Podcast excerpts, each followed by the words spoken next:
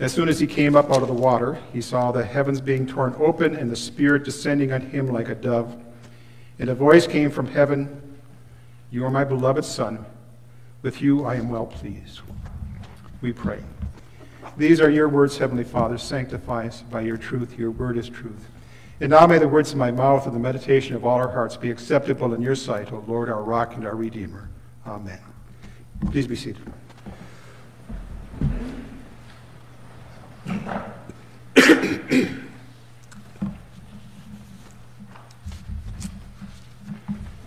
In the name of Jesus Christ, your fellow redeemed. The 12th and the last day of Christmas was two days ago.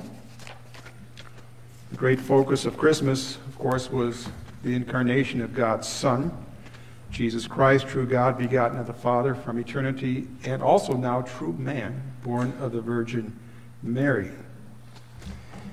And so, starting yesterday, we enter the season of Epiphany. And Epiphany means to reveal or to manifest or to make something known so that something could be, you might say, quite obvious.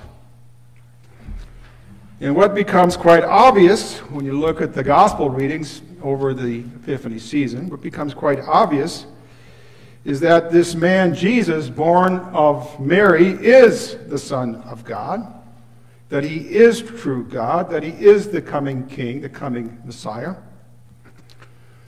And that's why most of the gospel readings during Epiphany include accounts of, of miracles, which uh, can pr- confirm and, and prove that, yes, this Jesus is the Son of God. And if those readings from the first several Sundays of Epiphany are not uh, convincing enough, the last Sunday of Epiphany is clearly convincing and proven because there you have the transfiguration of Christ. Today's gospel reading is also very clear. and those present were able to observe with their eyes and hear with their ears certain things that would confirm just who this Jesus is. And so here's what they observed. Those present were able to observe with their eyes and hear with their ears certain things.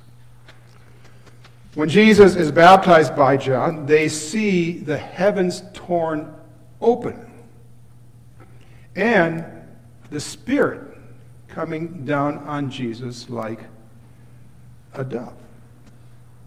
Their senses observed these things. Then there is the shocking voice from heaven. You might say a voice out of the blue, literally. And this voice that their ears heard said two things about this person just baptized. First, you are my beloved Son. In other words, a clear proclamation that this is God's own Son, the dearest Son of God. And that, that, uh, that voice is first of all directed toward Jesus. You are my beloved Son. But we read in Matthew that it was also directed against others, towards others too, because there it says, This is my beloved Son. In other words, the Father probably said both those things. First to Jesus, you and then to the other people, this is my beloved Son. But then there's a second thing that the voice of God, the Father, proclaimed about Jesus. He said, With you I am well pleased. Well, what does this mean? Well, we know that God is not pleased with sin and with sinners. And so this Jesus, the Son, could not have been a sinner. He had no sin. God was well pleased with, with Jesus. And notice also that we have here at the baptism of Jesus the Son, the Holy Spirit, and the Father. They were all there together. At this time and place when Jesus was ordained, you might say, or commissioned, you might say, to begin his, his public ministry. And then we could ask the question well, what happens right after that? What happens with this man, Jesus, who was clearly revealed to those who were present to be the Son of God, to be without sin, to be, to be the one who had received the Spirit. And the answer to that is found in the verse right after our text, which says, Immediately the Spirit drove him, Jesus, into the wilderness. He was in the wilderness 40 days, being tempted by Satan. Tempted to do what? Well, to sin, obviously. To do what Adam and Eve did 4,000 years earlier when they were tempted by Satan to fall into sin, to rebel against God. But Jesus, having received the Spirit, guided and strengthened by the Spirit, said no. In other words, he remained sinless in the midst of the most powerful and evil temptations that could be thrown at anyone.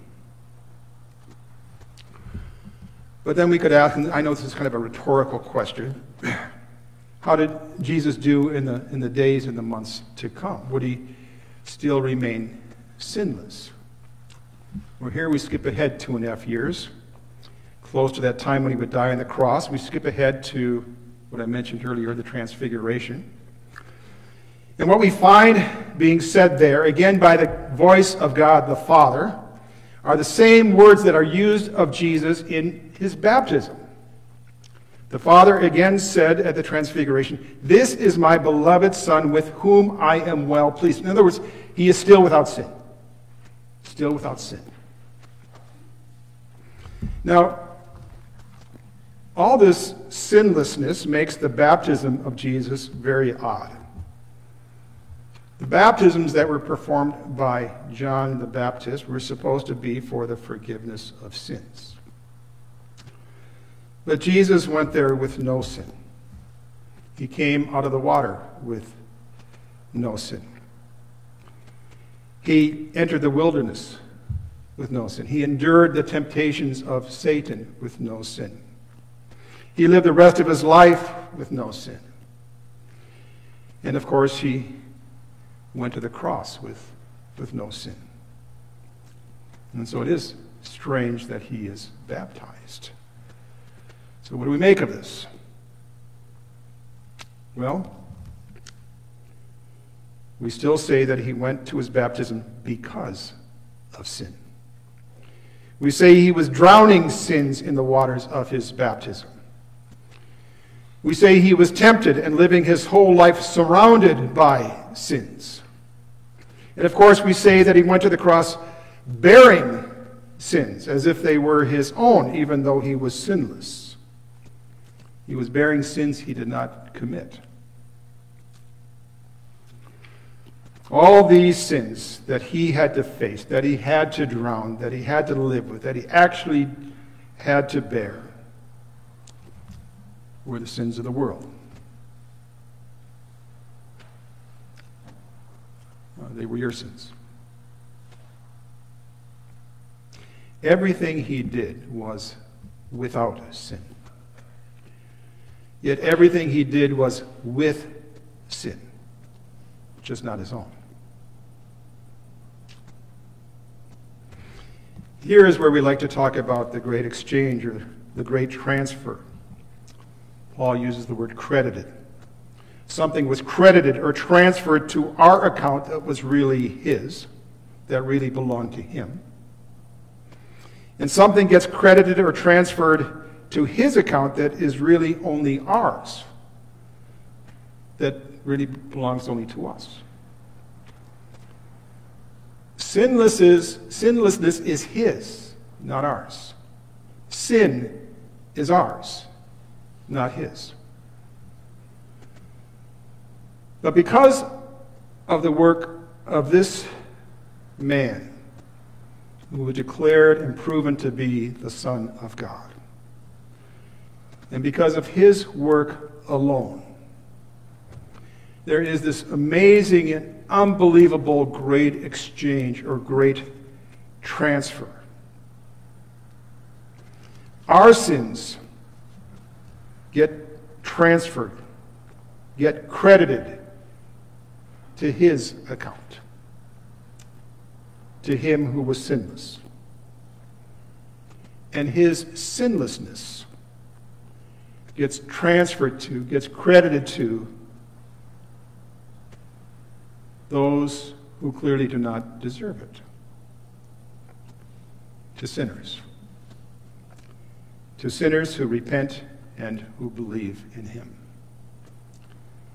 to you who have true faith in this Jesus, to you who, like Christ, have been baptized.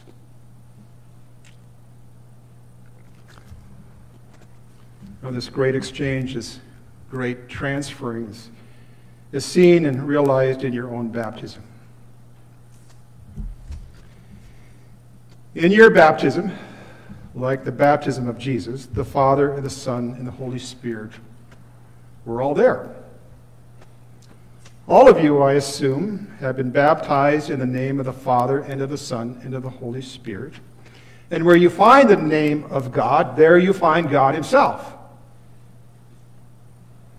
Now, if any of you haven't been baptized, you can be and you need to be. When you were baptized and came up out of the waters of your baptism, when you were washed with the waters of baptism, just like Jesus, you were proclaimed by God to be God's own dear child, God's own dear son or daughter, his beloved child, his dearly loved son or daughter.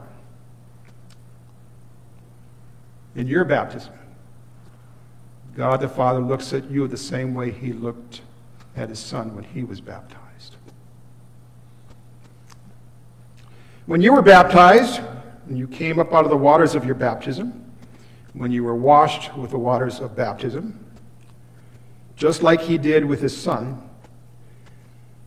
God proclaimed that he is well pleased with you. In other words, you were proclaimed to be without sin.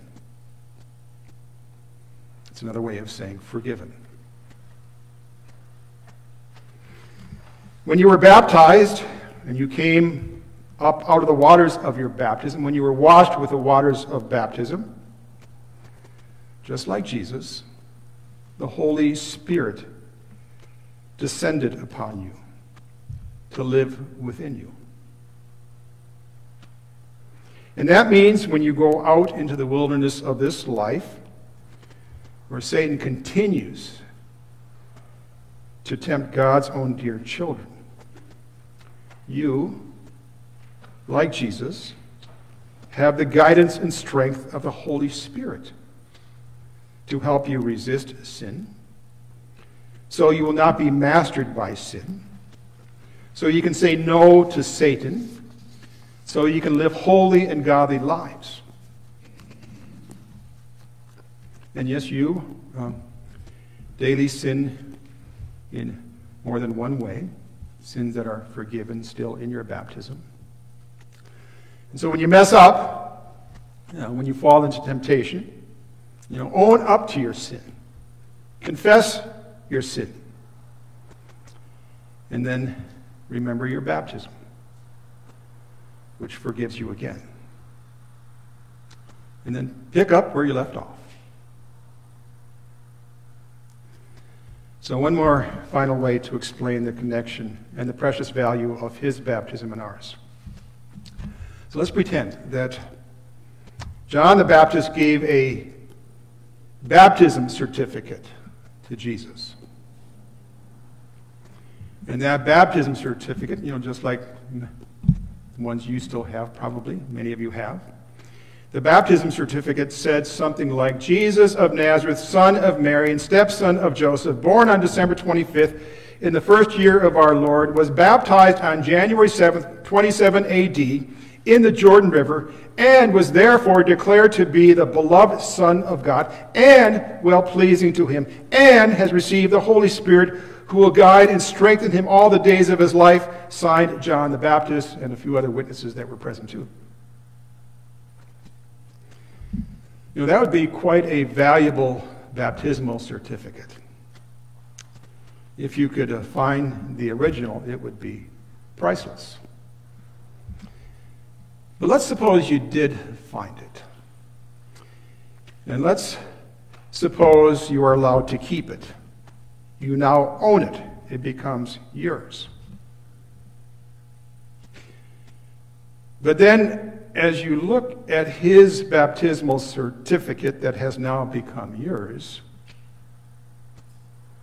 you notice that somehow some of the words have been changed. Kind of weird. Instead of the name Jesus of Nazareth, your name is there followed by the names of your parents, followed by the date of your birth, followed by the place and date of your baptism, and followed by these words was baptized and was therefore declared to be the beloved child of God and well pleasing to him and has received the Holy Spirit, who will guide and strengthen him all the days of his life. Signed, whoever performed your baptism and whoever served as your sponsors or witnesses. In other words, his baptism has become your baptism. Hold to it tightly. Do not fail to live in daily repentance. Do not fail to trust solely in this one who was baptized for you, who lived for you, who died for you, who rose from the dead for you, who now sits at the right hand of God for you and who will come again in all his glory for you. God's own child, I gladly say it. I am baptized into Christ. Amen. Glory be to the Father, and to the Son, and to the Holy Spirit, as it was in the beginning, is now, and shall be forevermore. Amen. And now may the peace of God that surpasses all understanding keep your hearts and minds through faith in Christ Jesus. Amen.